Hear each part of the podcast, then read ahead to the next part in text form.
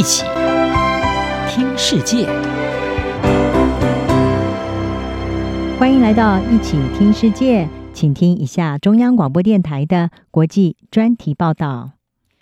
今天的国际专题要为您报道的是北韩升高军事压力，拜登政策路线受到考验。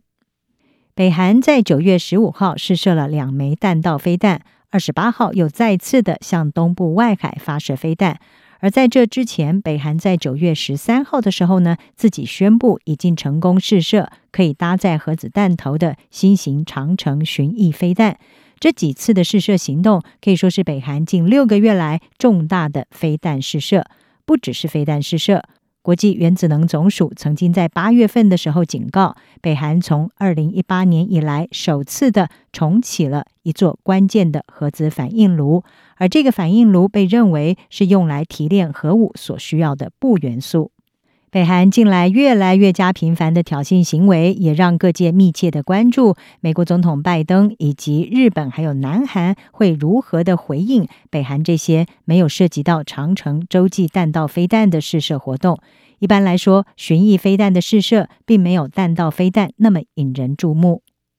事实上，联合国安全理事会是禁止北韩试射弹道飞弹，但是不包括这一类的巡弋飞弹。根据英国广播公司 BBC 的报道，安理会认为弹道飞弹是比巡弋飞弹更具威胁性，因为弹道飞弹可以装载更大、更具威力的武力，有更长的射程，而且飞得更快。而巡弋飞弹飞行高度较低。安理会过去的决议主要是针对限制北韩的核武计划。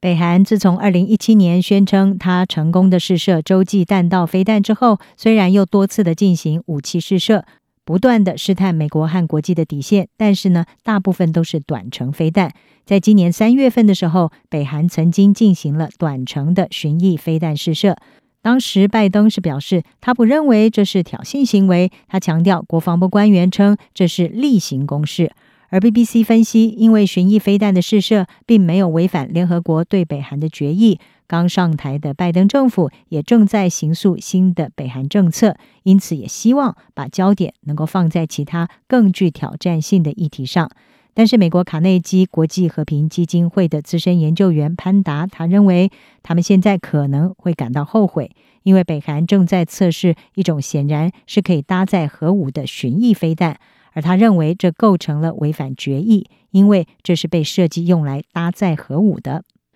针对北韩在9月15号的弹道飞弹试射，联合国安理会召开了紧急会议，谴责北韩的试射行动已经对和平和安全构成了重大的威胁，也明显的违反安理会的决议。而美国在9月27号也发表声明，谴责北韩不断的试射行动。事实上，在拜登上台之后，和北韩之间的核子谈判一直没有任何的进展。一些专家也在思考，拜登政府是不是准备要重回奥巴马时代的所谓战略耐心政策。在奥巴马政府时期，曾经在2012年和北韩达成了一项协议，当时美国承诺会向朝鲜提供粮食援助，北韩方面则会暂停宁边的核子反应炉，同时也会允许检察员去确认核试验和导弹试验已经停止。但是这项协议不久之后破局，奥巴马自此之后也就不采取主动的态度。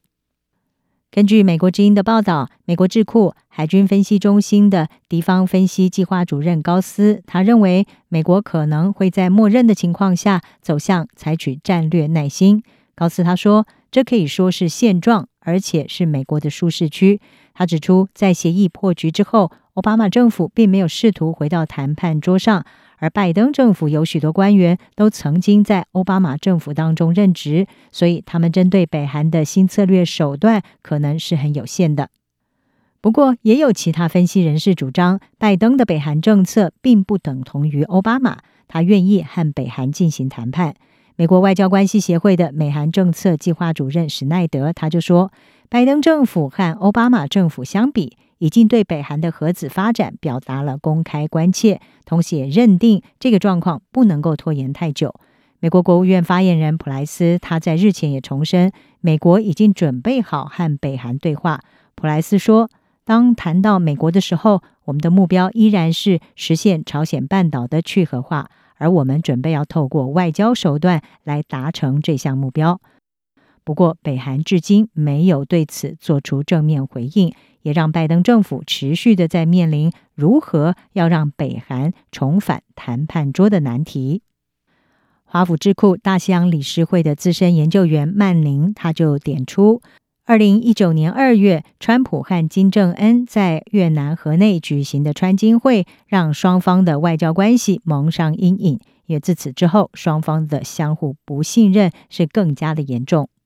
事实上，在川普任内，北韩和美国的关系一度破冰，川普甚至是登上了北韩的领土，而双方当时是有望可以达成协议。但是第二次的川金会谈判破局，双方的关系也因此降到了冰点。不管是对川普政府或者是对拜登政府，北韩都希望美国要先能够解除制裁，但是拜登政府已经表态不会松绑相关的限制，直到北韩在去核化上面采取行动。而高斯认为，除非北韩取得美国会先妥协的承诺，否则北韩不太可能会重返谈判桌。在目前的僵局之下，有分析人士认为，北韩可能会采取边缘政策，也就是透过将情势推到快要发动战争的状态来对拜登政府施压。捍卫民主基金会的资深研究员麦斯威尔，他就指出，北韩将会透过勒索外交的形式，利用威胁、升级紧张以及挑衅等手段来持续的要求松绑制裁。以上专题由郑锦茂编辑，海清清播报，谢谢您的收听。